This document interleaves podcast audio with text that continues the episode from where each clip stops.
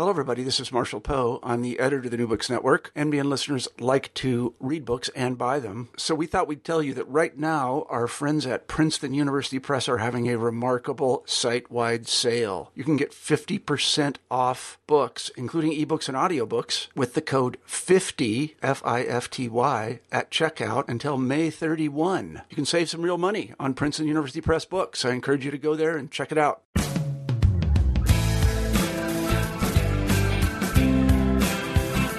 Welcome back to New Books in American Studies. I'm the co-host of the channel, Lillian Barger.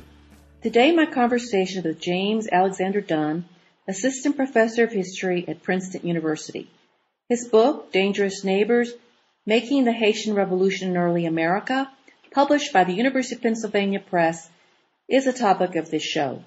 Dunn provides a detailed examination of how the Haitian Revolution shaped Americans' view of their own revolution, their relations with both England and France, and left an imprint on the domestic ideological battles between Federalists and Republicans. Philadelphia, a center for anti-slavery activity and a stage for revolutionary ideas, was actively engaged in trade with the French colony of Saint-Domingue. Newspapers, letters, and eyewitness accounts from merchant ships provide Dunn with a window into how the Haitian Revolution influenced domestic politics. Attempting to understand the meaning of the French Revolution, people and ideas from Saint-Domingue flooded the city, dividing citizens over the meaning of rebellion, revolution, freedom, and slavery. Dunn has deciphered complex events and shown how Haiti became a symbol of all that was right and wrong in the revolutionary Atlantic. Here is my conversation with James Alexander Dunn. Now let me introduce you to the author, James Alexander Dunn. Alec, welcome to the show. Thank you so much for having me. And thank you for sharing your thoughts with our audience. Before we get into the book, tell us a little bit about yourself, your background, and how you came to write Dangerous Neighbors. Well, I'm a historian. I, I teach at Princeton University. I'm a historian of early America, um, which, uh, as your listeners probably know, uh, these days tends to mean that you don't just study Uh, a single place, but you think about a, a wider space, um, typically uh, spreading out across waters and lands. Uh, I tend to spread out uh, from west to east, thinking about the Caribbean and, and the Atlantic littoral as a space. Um, even though I do study uh, in temporally the eighteenth century mostly, uh, and therefore I do think about nation states and, and specifically the United States, but I tend to think about it in terms of a, a wider Atlantic context. Um, And that, that's certainly related to how I came to the topic of, of this book. Um, I found it quite uh, difficult to think about the American Revolution without immediately beginning to think about the Haitian Revolution. Now, the your book is extremely uh, complicated, I would say. Not because your arguments are particularly complicated, but the events in your that you deal with between uh, seventeen ninety roughly and eighteen eighty-four, there's a lot of events that are happening.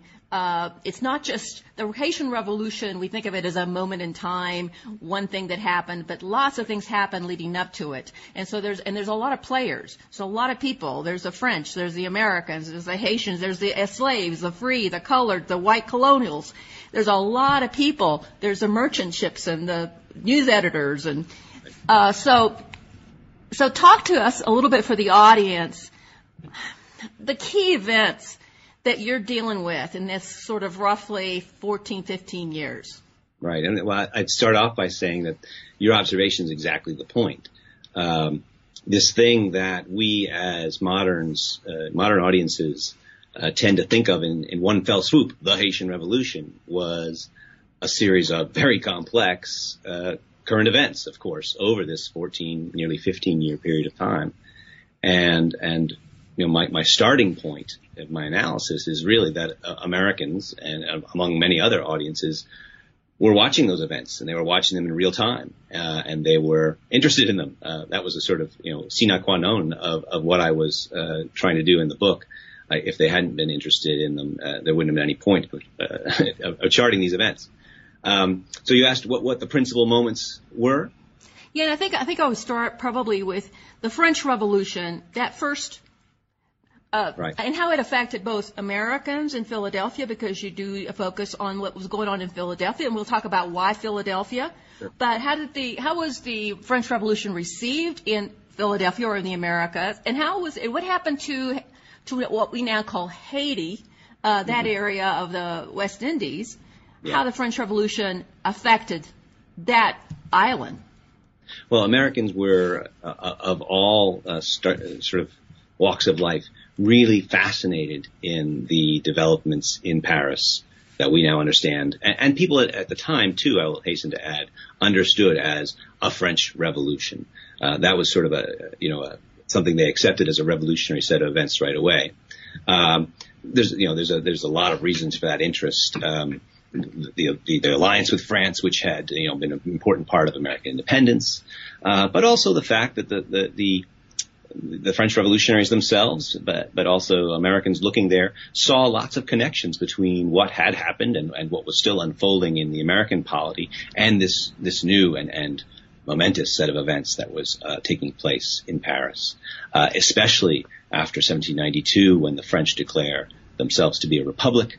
Americans can look there and say, this is, you know, some sort of sister republic. Um, and indeed, the, the French revolutionary uh, ideology for a time there is really rooted in this expansionist notion that um, republics everywhere are, are engaged in a battle against monarchy everywhere. Uh, and it's and it's a global struggle. Uh, and, and there's a, you know, there's quite real political ramifications for that belief on the part of the French. And, it's, and there's a, a good degree of acceptance of that idea among certain Americans who say, yes, we should be engaged in, in battling the British, who are still kind of, uh, you know, snipping at our heels a bit in, in um, you know, in, in North America, or the Spanish as well. Um, so all that, that's kind of the environment in which uh, these events in Saint-Domingue begin to unfold. That's the, the French colonial name for the place that eventually becomes called Haiti. Um, And Americans quite reasonably uh, look at these events and see them as what they call the French Revolution in Saint-Domingue. It's always Saint-Domingue, not Saint-Domingue in American mouths, as far as I can make out. Um, initially, what they're seeing is, say, circa late seventeen eighty-nine into seventeen ninety, is uh, a variety of different sorts of uh, fights over the French Revolution among various groups in Saint-Domingue. This is principally a struggle between white factions, Uh, folks who are looking at the events in Paris and saying, hmm, maybe this is something that we can use or, or, or will signal a, a shift in our relationship as a colony to that metropolitan center. Uh, indeed, they will, they look quite consciously to their neighbors to the north, to the United States, and say, maybe this is the beginning of a, an American revolution, uh, quote unquote, uh, amongst, uh, their interests. Um, they hope that maybe there'll be a new regime of freer trade in the new, uh, French polity, uh, where they can do more business with uh, American merchants, quite honestly. Um, maybe means independence, some of them. As the French Revolution takes various turns, there is a group of them who emerge as kind of royalists who don't want uh, to follow the, the French path anymore. But at the same time, there are French metropolitan officials in the island, uh, army officers, governors, intendants, these sorts of things, who don't want their authority to be jeopardized. So uh, we have factional sort of squabbling going on. Um, Uh, in, in this early stage. Crucially, uh, there's a there's a significant body of people known as the gens de couleur, the people of color, uh, free people who um, are often um, significant small property owners, uh, so oftentimes slave owners, uh, but of mixed race, uh, who hope that that same struggle, especially when it gets attached to um, ideas like liberty, equality, and fraternity, and the rights of man, will mean a reversal of the increasing discrimination they're facing in Dominican society. So that's going on. Did you want to jump in? Well, yeah, yeah. I, w- I wanted to ask you a question about um, how much of the population on Saint-Domingue is uh, are slaves at this point? The vast majority, something it, like five hundred thousand. But is it like ninety percent of the population? It's probably uh, close to ninety-five percent, I okay. would say.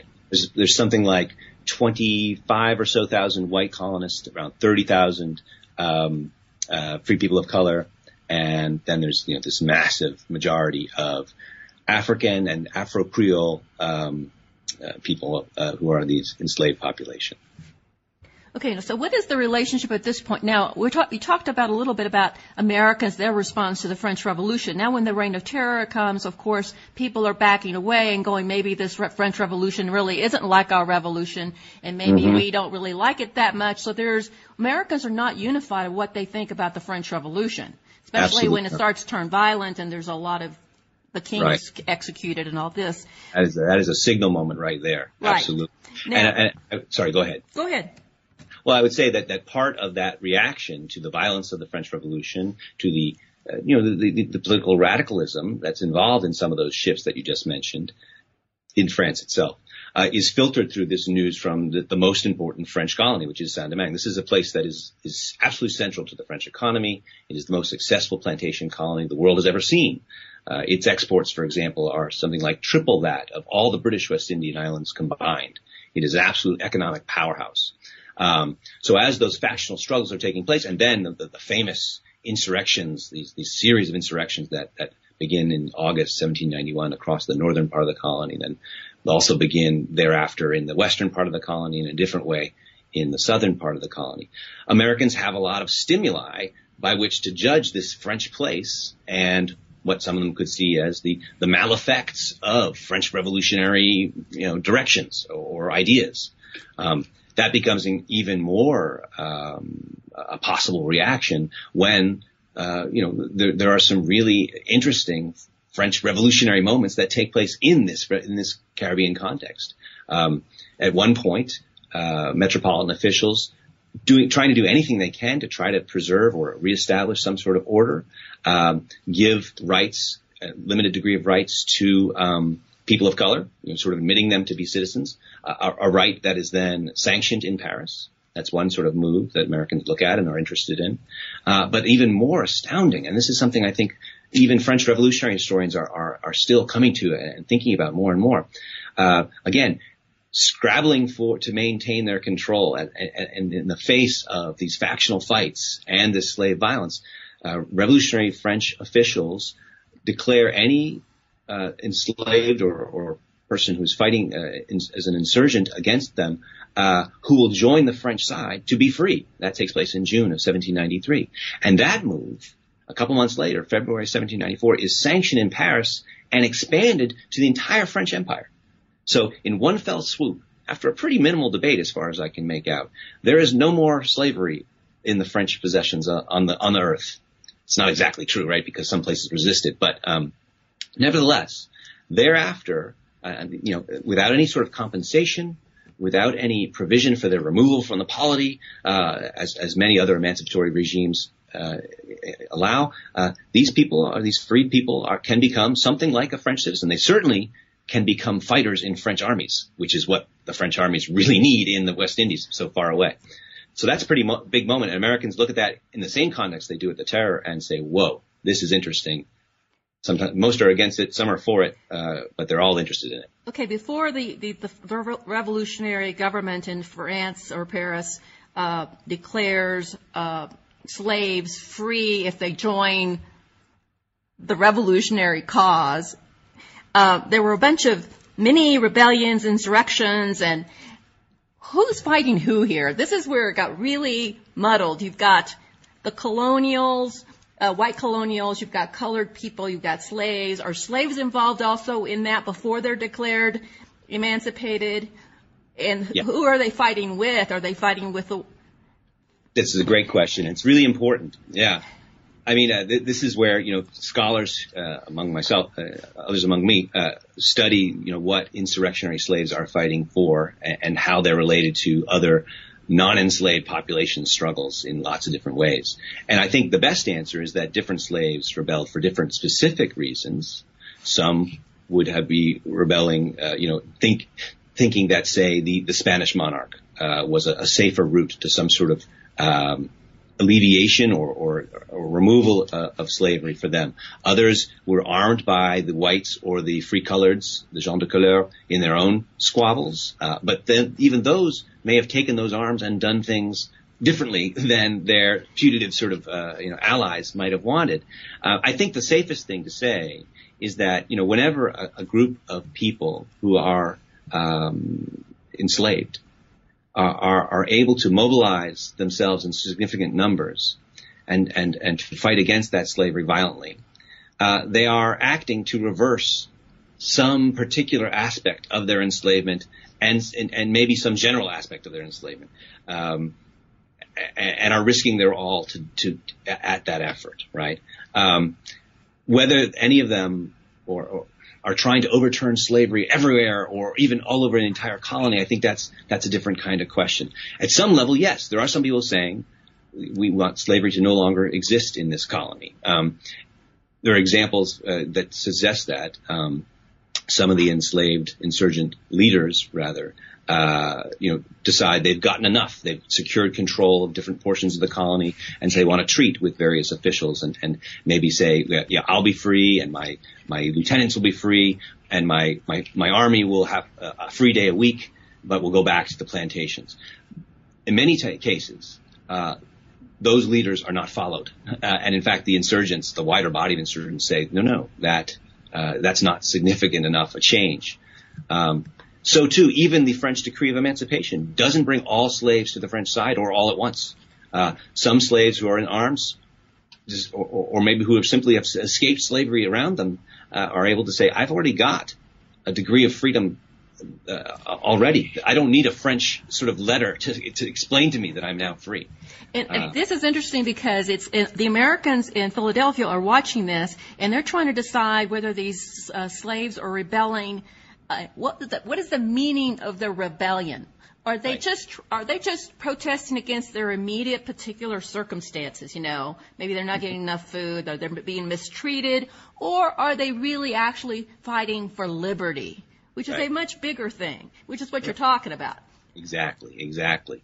And, and so as such, that question filters right into ongoing questions and questions that are really bubbling up quite uh, aggressively at this particular moment, beginning in the American Revolutionary context, but on and through the seventeen eighties and into this period in the seventeen nineties, among people in general who are questioning, uh, you know, slavery at a certain level itself, but also the meaning of slave violence. In other words, some folks will look at slave violence and say, well, this is proof that slavery is necessary in a certain way because it, it takes these naturally ferocious people and controls the threat that they bring, in addition to providing the labor that makes, you know, wealth and such. But others, uh, drawing on, you know, Christian ideas, evangelical Christian ideas as well, um, but also the sort of revolutionary era, um, ideas about republicanism and, and, uh, and other ideolo- ideological components, uh, say, no, these are, uh, these are men, and men, when they experience, they are humans, uh, when they experience tyranny, uh, rebel naturally. It is a natural reaction to be violent, in other words, when you, when you confront this tyranny. Um, and, and that duality, the, the, the fact that there's different ways of understanding this violence allows Americans observing to make it serve different ends in their own political context, um, to make it, say, an expression of a more sort of capital L, liberty, or to, and you know, this happens as well, to, to make it more proof of the need for slavery and slavery being something that is an institution that makes sense. Or, and I think this is, you know, one of the, one of the contributions of my book, to say, okay, slavery is a problematic institution. There's better and worse ways to do it. And the French way is obviously not working that well. Maybe the West Indian way creates this sort of problem. And rather that leading to sort of an impetus towards getting rid of slavery at home, it's it's a way of saying, as long as it's done in some sort of American way, uh, with with various so, protections, so it's like the it, reform it, of the reform of slavery. It can be tamed in some sense. Yes, right. But that's not universal, and that's that's in it, that's an idea that's in its germination, uh, it's in its infancy, even in America. It's when I think it's going to become a, you know, over time, a, a real keeper uh, among American pro-slavery ideologues. Uh, that, that this is a safe way. It's an, it's even a humane way to, to deal with this problem. But there's plenty of Americans who look at this and say, look what's happening in this island, uh, in this colony, uh, in this place. Um, we need to, we need to get out while the getting's still good here. What is the uh, relationship between, uh, Saint-Domingue and Philadelphia? You talk, your, your book is based on a lot of exchange that's happening, uh, with merchant ships, information that's coming in, trade, ideas, and then people. People are coming. They're fleeing from the island and coming to Philadelphia. Correct. And they're, yeah. sometimes they're bringing their slaves with them. Mm-hmm. Mm-hmm. Yeah. Well, no, the, the, the relationship, we have to remember, this is, you know, the age of sail. Uh, this is before the telegraph. The telegraph is a really big change. That's not part of my book at all, but it's a big shift from the context I'm talking about. Because with the telegraph, you can have communication between places that are disparate and far away from each other without a human body moving between those two places. But before that, for one place that's far away from another place to know about each other, some person has to move between those two places. And to be sure, there's some travelers and, and tourists who do that kind of thing, and, then, and, and that's one way that different peoples know about other places. But the place, the reason most people move across any sizable difference, distance is to do business, is commerce. Uh, and Saint-Domingue is, uh, it's, I don't know how, what the great analogy would be. It's, it's like the Silicon Valley of the eighteenth century. It is the source of immense wealth, as I, as I hinted at already. Um, it is a place that is, Uh, you know, that, that if you're going to um, do business, especially as an American in the post-revolutionary context where some portions of the British West Indies have been shut out to you uh, in a punitive way, um, it's it's a gold mine. It's a gold mine. It is the way that, among other places, but principally Saint-Domingue, is the way that Americans escape the post-American Revolution depression that they were suffering from uh, because uh, they do so much business there. Um I, I did a, a little bit of work to try to figure this out and quantify it. And if you look at all of the arrivals to Philadelphia, which is the biggest and busiest American port, all the arrivals there from any foreign port anywhere in the world, and you compare that to arrivals from any Dominican port, the proportion over the period I'm looking at is it averages about twenty percent. So twenty percent of all arrivals from anywhere in the world come from this little sliver, this eastern third of the island of Hispaniola that is Saint-Domingue. Um, and in certain years, it's over that. You know, in, in seventeen ninety-six, it approaches thirty-four percent. So it's it's it's it's it's a good thing to remember. Uh, so so for all these reasons, and because of that density of contact, it's thousands and thousands of voyages manned by many thousands of, of mariners and captains and supercargoes, these merchants, sort of junior merchants who would come to, to take test markets and try to make sales. There's people who are going to know all about this place um, because they're they're traveling to it.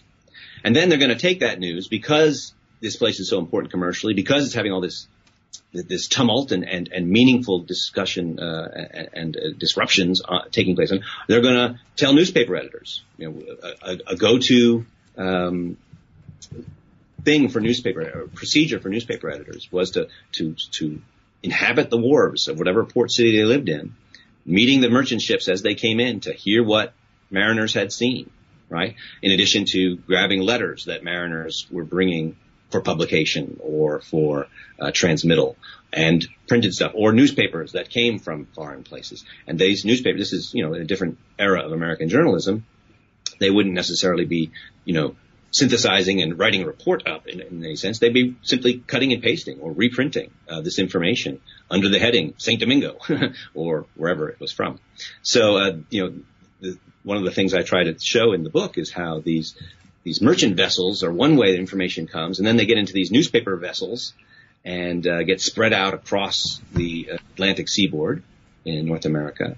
And through that, they then enter a, a sort of more figurative vessel of American political discourse as all these issues are being discussed and and uh, argued about and fought passionately over.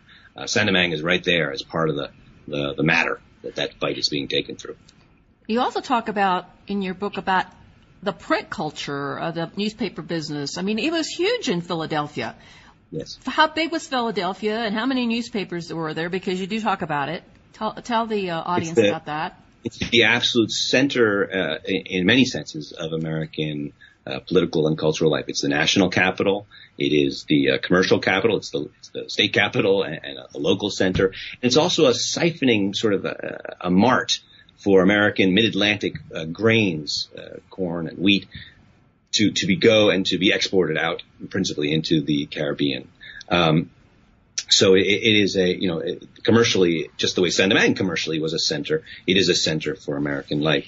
Um, therefore, both places, too, are cultural centers. Uh, Saint-Domingue, uh, before the, the, the violence and tumult of the revolutionary events, has the among the hemisphere's biggest cities, most vibrant cities, places where, you know, uh, European cultural uh, art, things will be on exhibit for the first time, the best plays, the, the newest fashions, uh, scientific observations we made there and transmitted to Europe and to Philadelphia, you know, where Benjamin Franklin will take them up, or the American Philosophical Society will take them up and, and publish them, uh, just the same way that Philadelphia was uh, a center in those ways too. So there's, there's a lot of cross uh, pollination of ideas and people um, that is only accelerated when this, uh, you know, this, this, these series of disruptions starts happening.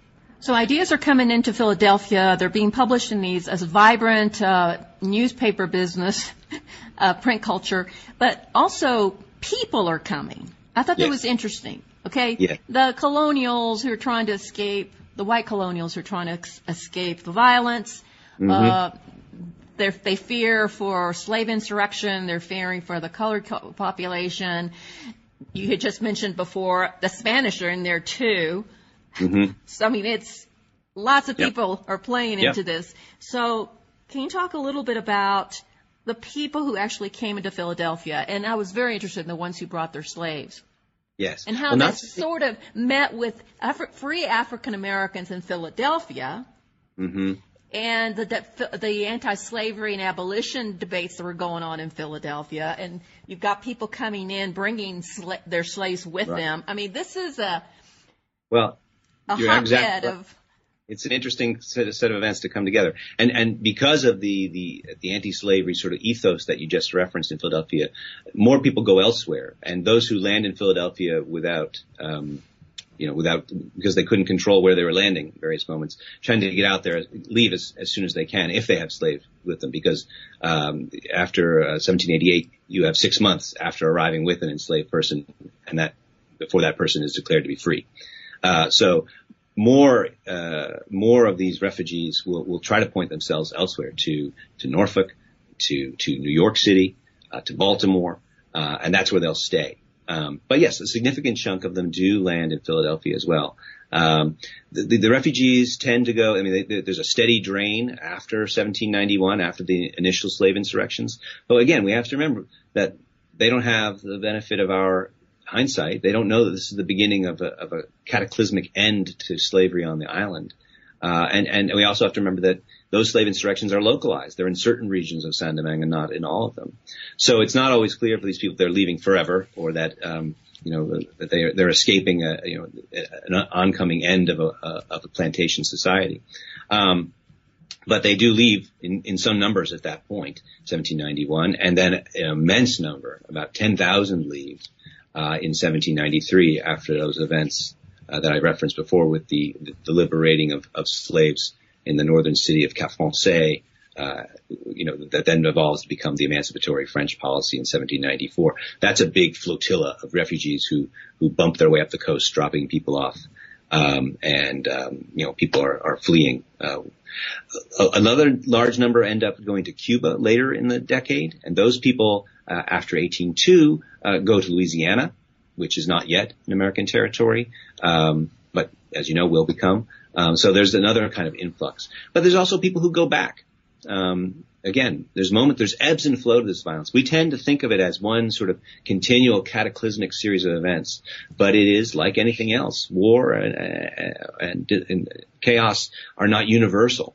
Um, and, uh, you know, it, it, Americans, in fact, are constantly trying to read the tea leaves to decide when different places are more or less safe to return to for these boom times to resume. Um, so yeah, the, the, that's, that's how that works.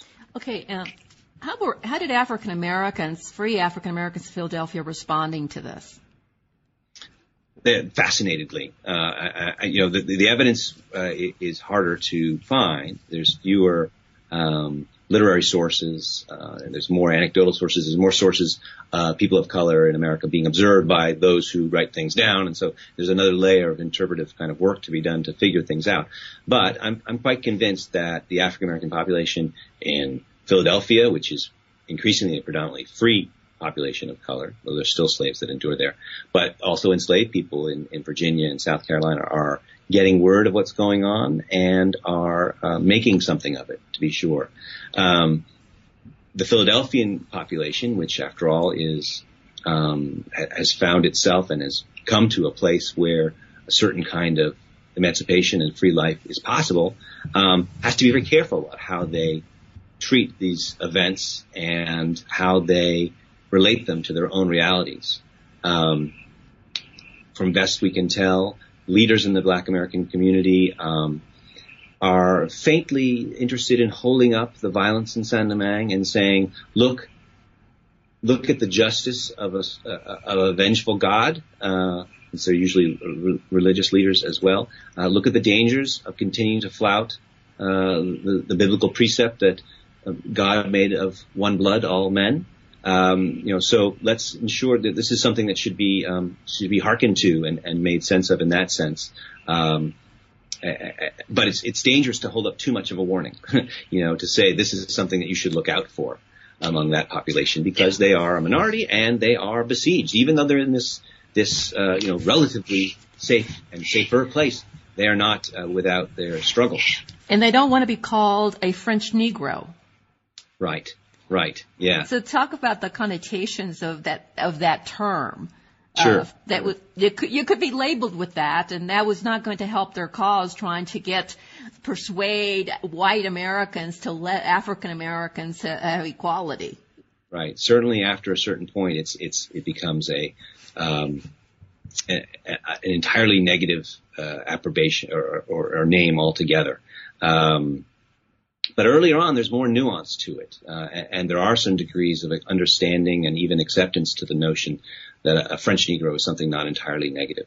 Um, you know, an, initially, French Negro seems to connote uh, a sense of um, insurgent slaves who are, um, and, and therefore who may either be signs of the injustice of slavery or the necessity of slavery, depending on your understanding of that, um, but who are, you know, sort of into the winds, who, who who could spread out and infect a plantation society elsewhere.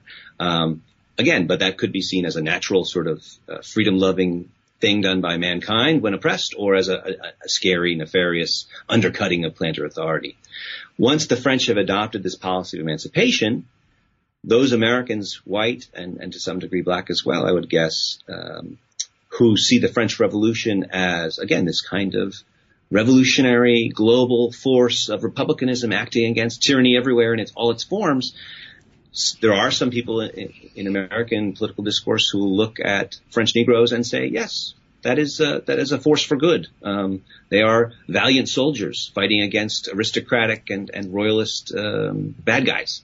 Um, Few are those who will say, and therefore it's okay if they're here with us too, right? Uh, though there are some, you know, iconoclastic voices that do say things like that, who say things like, look at the look at the the Plan du Nord, this famous place in Saint-Domingue where, where the violence really begins for the insurgent slaves. That is nothing more than what Lexington and Concord was in seventeen seventy-five. That is nothing more than mankind, and another example of mankind striving to become free. And so that extent of French Negro is an American Negro, right? Or, or is, is, is an American, right? So there are, there, one of the things I think the book Uh, I like to think the book makes evident is that there's more fluidity, there's more, uh, more sort of ideas up for grabs in this uh, cacophonous and chaotic set of events uh, than people tend to um, tend, tend to know.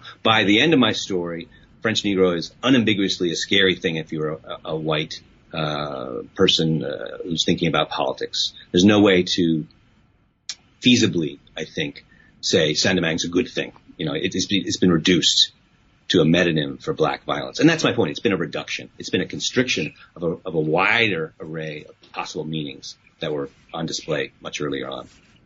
Well, you just hit on something, and it has to do with uh, Americans are looking at the revolution or the insurgency or whatever you want to call it, the tumult of Saint-Domingue, and they're uh, using it, it's a way for them to try to understand their own American Revolution. And also, this is a new republic, okay? It's very new. It's a baby republic, and they're still yep. trying to figure out who are we, what happened, what did we just do?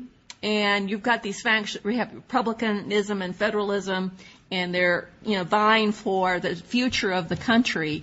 And this is happening when the nation is really forming its sort of self-awareness of who, who, what America is or is to be. So I want you to talk a little bit about that, because I thought that it was really interesting, because it was a very critical moment. It wasn't like America had been around for one hundred years. No. We're still absolutely trying to figure it out. Absolutely. Things were up for grabs. Uh, it's this, it's this dangerous combo in people's minds, um, of, uh, you know, as you just said, uh, sort of the, the, the meaning, the fundamental essence of what this new revolutionary Republican polity was going to mean and be, and how it was going to act, and, and what it was going to look like, and how it was going to work. And the sense that there was only one answer to that. And so that if you saw people who opposed you or seemed to be, um, acting in ways that you Uh, you, you didn't judge to be part of what you saw as the meaning of the American Revolution and the polity that it was, it had produced. They were not just, you know, uh, people espousing a different opinion. They were vital enemies to the revolution. They were, you know, um, in some degrees, uh, you know, traitors. Um, so this is not a moment when political parties accept each other as rivals for power. They, they see each other as dire enemies, uh, and as signs that, in fact, there is someone trying to undercut the meaning of the, the recent revolution and undo it to some degree. So, um, you know, there's, there's no provision in the American Constitution. There's no sense among the so-called founders that parties is, are something that is ex- acceptable or that will naturally happen uh, in this new polity. So when divisions do crop up in the seventeen nineties, this is why the seventeen nineties are so vital and so fascinating, I think, uh, after seventeen ninety-three, certainly after seventeen ninety-five, and you have groups of people organizing to defeat each other in this political combat, it's immensely disruptive and, and scary and upsetting to people. Um, and it, it accounts for the passion of their fights. So the fact that, A, they've got an example of a society seemingly falling apart that they're so familiar with in their viewpoint is one source of Saint-Domingue's weight. But two, that it's it's involves a lot of the same issues that they believe themselves to be involved in. Struggles over the nature of a republic, struggles over the, the question of the extents of human equality, uh, participation as citizenship, um, uh, you know, in a more general sense of a republic's struggle against a global uh, aristocracy or a global monarchical, monarchical power. Um, the question that we started with, the question of the connections between republics everywhere. Should we now be, um, you know, on the side of those French Republicans, even though they just emancipated slaves? It's a question. And some Americans answer yes. Um, this is a moment when the French, as, as I mentioned before, are, are contemplating a, sort of a global fight, um, acting on it to some degree against forces of monarchy. They are themselves besieged by monarchical forces in Europe. Um, and then have some successes against them. Uh, a famous French ambassador named Citizen Genet, um, your, your listeners probably have heard of him, uh, lands in um, the United States and begins to arm Americans, and they are quite happy to go along with it, against the British, uh, maybe against the Spanish. There's a question of whether there's going to be an exhibition, ex, uh, that's the word, um, a fight against uh, the Spanish in Kentucky and Tennessee, uh, an expedition. Um, certainly privateers that are being armed and sent out against British shipping in the Caribbean. Um, Washington and that administ- administration don't, don't like this. They, they, this is when the Proclamation of Neutrality gets issued. But it's a real question about whether, you know, whether uh, he's going to be able to sustain that.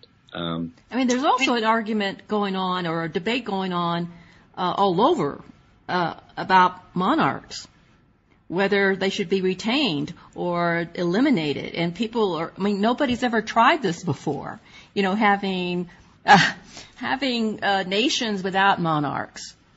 And mm-hmm. There's also the accusation from what, you know, from Republicans and the Federalists are really monarchs if they really want to establish a monarchy. And so the monarch, the, the debate over the monarchy is all in there too. Absolutely. So, yes. so that we all be, we're all going to be slaves. Well, and or, or, or, you know, those who, uh, you know, the question is whether, you know, living in a monarchical society is is a constraint of liberty or actually the best preservation of liberty. And that, that's the more conservative perspective, the, the Edmund Burke kind of version is that, you know, uh, everyone is equal in their inequality beneath the monarch because of the way that British monarchy has evolved uh, through this, again, kind of Republican framework. Um that preserves individual liberties through their all common subjecthood, right? The emergent democratic Republicans, uh, in, in the United States, the, the French Republicans in Paris, you know, say that is, you know, a falsehood that, you know, in fact, that is, that is slavery, as you suggest, and, and, um, you know, it needs to be fought against. Um, but my point is that, you know, that, that Citizen Genet guy is running around the United States causing all the trouble he causes in American politics. His direct counterparts are operating in Saint-Domingue. uh, you know, people in the same regime from the same sort of perspective are, are, you know, doing things like freeing slaves or, or offering slaves uh, French, uh, citizenship and, and roles in the army. And Americans are seeing them in the same lens and seeing that as the same sort of project. And indeed it was. They were, they, you know, the, the ministers were talking to each other. The, the, the French ministers in Saint-Domingue were publishing things for American audiences to read so they understand what they wanted them to understand about what was going on. Genet was trying to feed these colonies, um, make sure that the British could be fought back. So, uh, you know, Americans aren't wrong to see it all as, as pretty interrelated. So uh, I know you most, your book is, is focused on Philadelphia, but I was yes. just wondering, and you do talk a little bit about this, I'm wondering about, uh, for you to talk a little bit about how the Southern plantation owners uh, in America were seeing this. Sure. Um, I made a conscious decision not to, um, not to focus there. I wanted to focus, um, Well, because a lot of, some of the literature that exists on this already has already focused in that direction, though mostly in the nineteenth century, where the story is my endpoint. The story is that, that reduced meaning of Saint-Domingue, that, that the function of that horrific, macabre, uh, violent image among black and white audiences, mostly in the South. Uh, that's what they're looking at in, in the books I'm thinking about. Uh, and I saw more fluidity and more interest and more political vitality by looking at the place I did, Philadelphia, because it has to do with the print culture question you asked before. Uh, because Philadelphia is such a center in the ways I described it, it also has this, you know, what is indisputably the most vibrant newspaper uh, culture uh, in the young republic. Uh, it is a place where once news arrives in Philadelphia, it blasts out across the eastern seaboard in a way that no other port or and collection of newspapers can do. Uh, it has a national readership in the way other ports only have regional readerships. Uh, and given the, the way the news moved through clipping and, and reprinting, you know, after seventeen ninety-two, there's a post office act that allows newspapers to move through the mail for free of charge.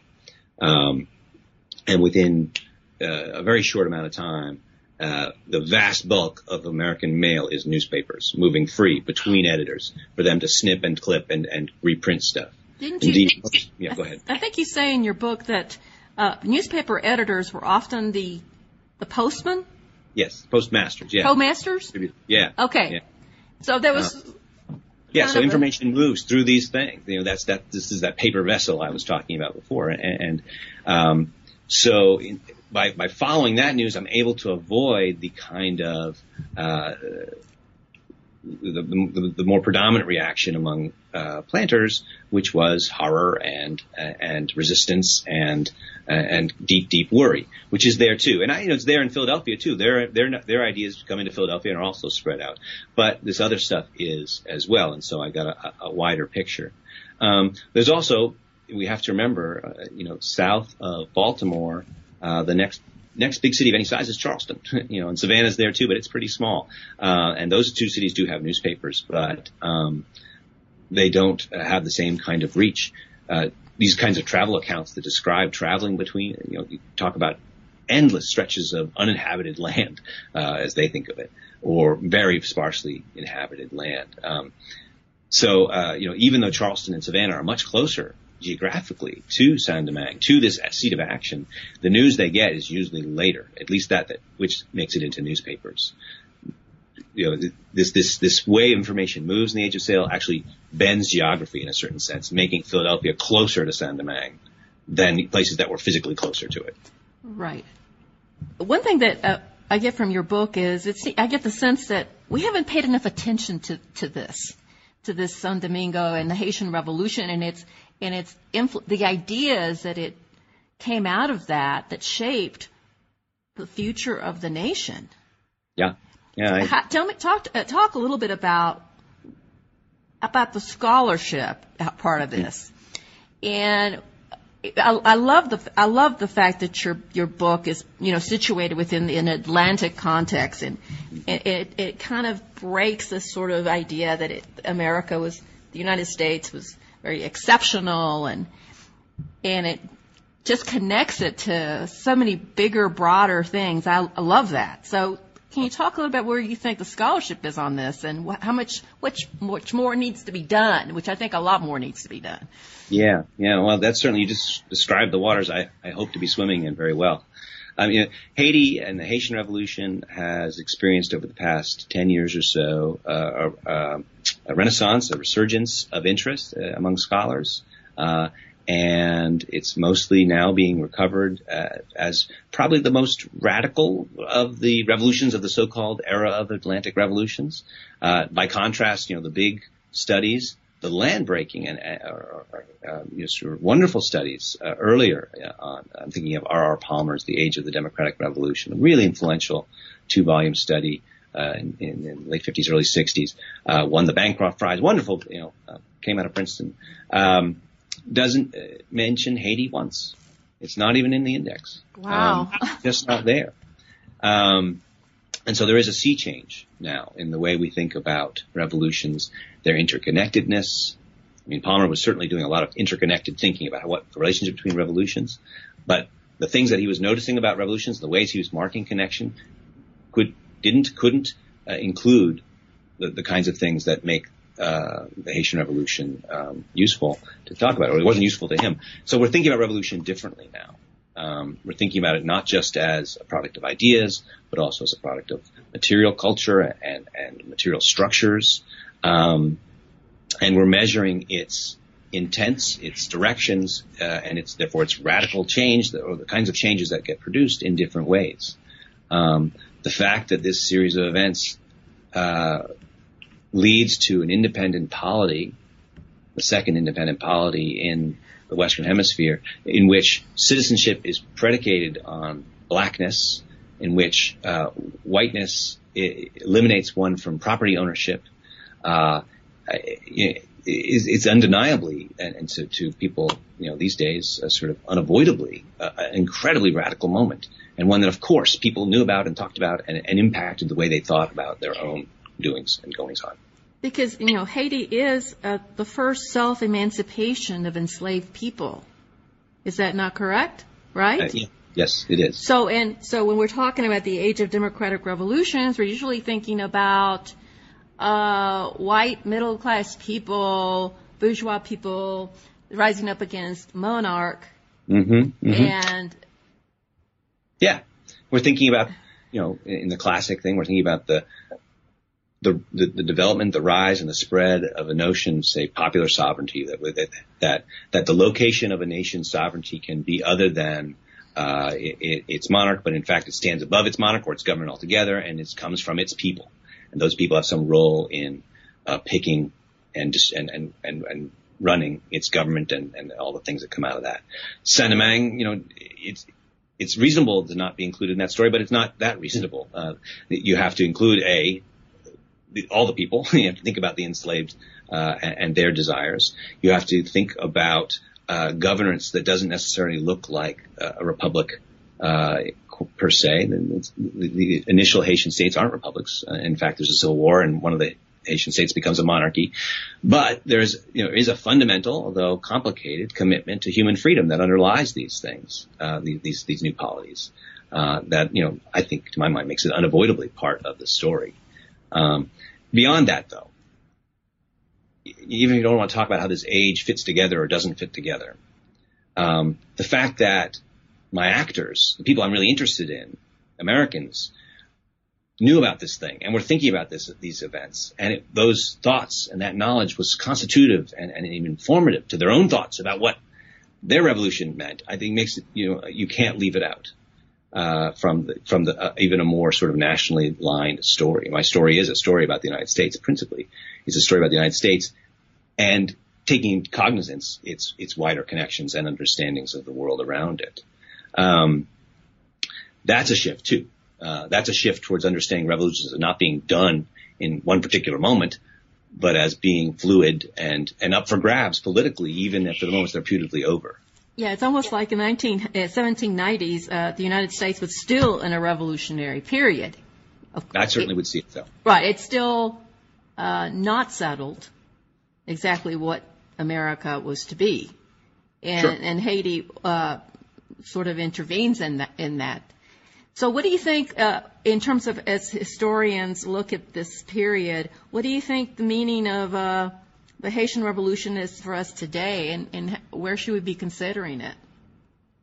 Well, I think, you know, American audiences, modern audiences, um, tend to, when they think about Haiti at all, um, tend to think of it as a marginal place in some sense, an impoverished place, a place where horrible things take place, where natural disasters strike, where natural disasters that cause a certain kind of damage in other places happen. In, in Haiti, they, they cause an immense more damage, and they lead to cholera um, and, and, and epidemics and, and mass suffering, um, and, and places of, of political tumult and and and, and the like.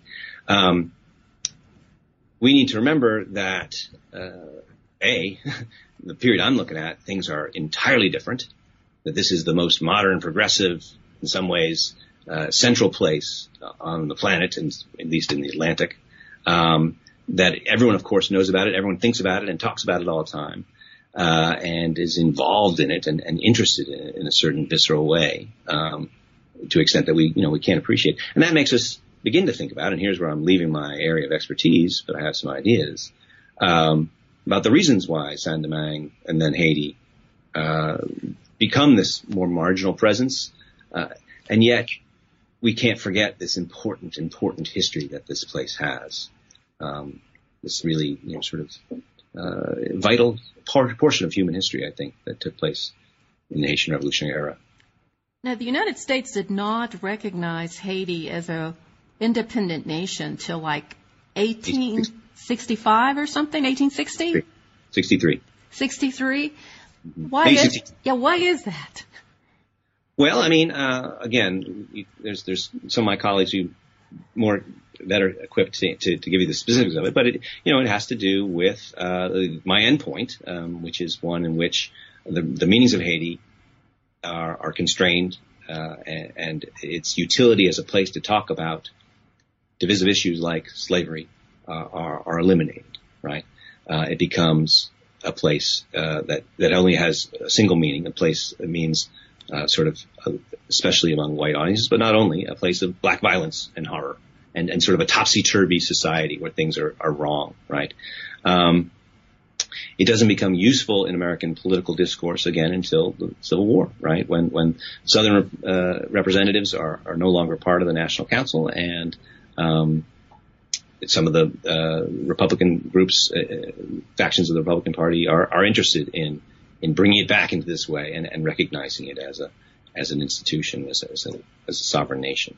Um, so, yeah, I, I, to put it in my story, you know, it, it's a resumption of its relevance as part of contemporary debates that we, you know, that you see in, in the eighteen sixties that had ceased after eighteen oh eight or so. So basically, the the Uh, the people uh, in America who saw the Haitian uh, situation as wholly a negative thing won. Uh, for a time, Interpre- yeah. In terms of the interpretation. Yeah, yeah. No, I, I mean, even so, if you if you do a, you can do sort of hunts uh, through databases and online stuff now to look for Saint-Domingue in, in nineteenth century uh, language and discourse, and you'll find it. People still talk about Saint-Domingue, but it is. It almost is always appended as the horrors of Saint-Domingue. It is almost always, uh, at least on, uh, you know, sort of pro-slave, southern, su- slave, uh, southern pro-slavery audiences. It's it's seen as this scary. Uh, it's described in this way of, of criticizing uh, interference with slavery. Even among African American audiences, uh, they're unable to avoid or evade this, that that meaning. Uh, it becomes purely a way to articulate rage and and and resistance. So it makes the abolitionist cause uh, a little di- more difficult to uh, persuade people that we can free the slaves and it's going to be okay. Yes. Be- because yes. because people can point to Haiti and go, oh, you want it to be like Haiti. And you could also say, well, we're trying to avoid Haiti well, by yeah. being proactive, right? Yeah. You know, latter-day uh, abolitionists uh, do look, talk about, hey, talk about the nobility of Toussaint Louverture and talk about, you know, it, it sort of becomes a stock picture. And, yeah, it's it's actually a, a holdover of an earlier vein, uh, the one I mentioned before, of, of talking about the injustice of slavery as what produces um, slave violence, and therefore something there's something acceptable about that kind of slave violence. That thread does endure into the, the Garrisonian abolitionist page uh, field as well. Um, but as you say, that's it, it's it's much easier to sit, to point at that and say, but look at the violence and look at the place that it's become, and all sorts of you know. This is what uh, happens with that with black people rule. Right, and you, they could, you know, that that, that that's the sort of line they could make, uh, make it into this simply this savage, uh, atavistic kind of uh, land. Um, when in fact, even at that moment, it's a very interesting place, uh, and a, a vibrant place, a besieged place, a place that has to uh, constantly worry about being reinvaded, and, and, and a place that whose contacts with the world are increasingly circumscribed, um, uh, and a place that's being, uh, you know, that various. Being, natural resources are being extracted from it, and, and these sorts of things that make it besieged in another sense. But it's, it's you know, it, well, it's a human place. It's got lots of uh, interesting and uh, wonderful things going on in it. Okay, so I'm going to have just a little final question for you here. What would you like your reader to take away from your book? What have you not been able to say in our time together that you would like to say? Um, well, you've given me a chance to say a lot, so I do appreciate it. I mean, I, I, in addition to that, just cognizance of Haiti as a place uh, that's central and interesting, and and, and is not simply uh, something that falls along our modern assumptions. Uh, I, I would point too to the things we've hinted at, but uh, you know, I think are important from the book. Uh, the point that American political culture, probably anyone's political culture, are are, are, are fluid things. They are not set in stone. Uh, the meanings of a revolution, the the, the results of um, you know a movement, they're not fait accomplis. They're things that are hashed out in politics, and not just by leaders, but also by uh, you know middling sorts and lower sorts. They are are fluid, and, and therefore revolutions are a process. Um, and therefore, uh, you know when you tell a story like I've tried to do here, where there's more than one revolution at hand, uh, you see the ways in which not all revolutions are created equal, right? Uh, the, the, the meaning of the Haitian Revolution, as I just mentioned before, is one that had to be argued for, uh, when in fact contemporaries to it in America t- understood it as densely interrelated with their own. Uh, it got lost. That's a big loss, in fact, that it gets lost to history, um, until pretty recently when it's been discovered to be, you know, this really intricate and, and interesting and impactful and important series of events.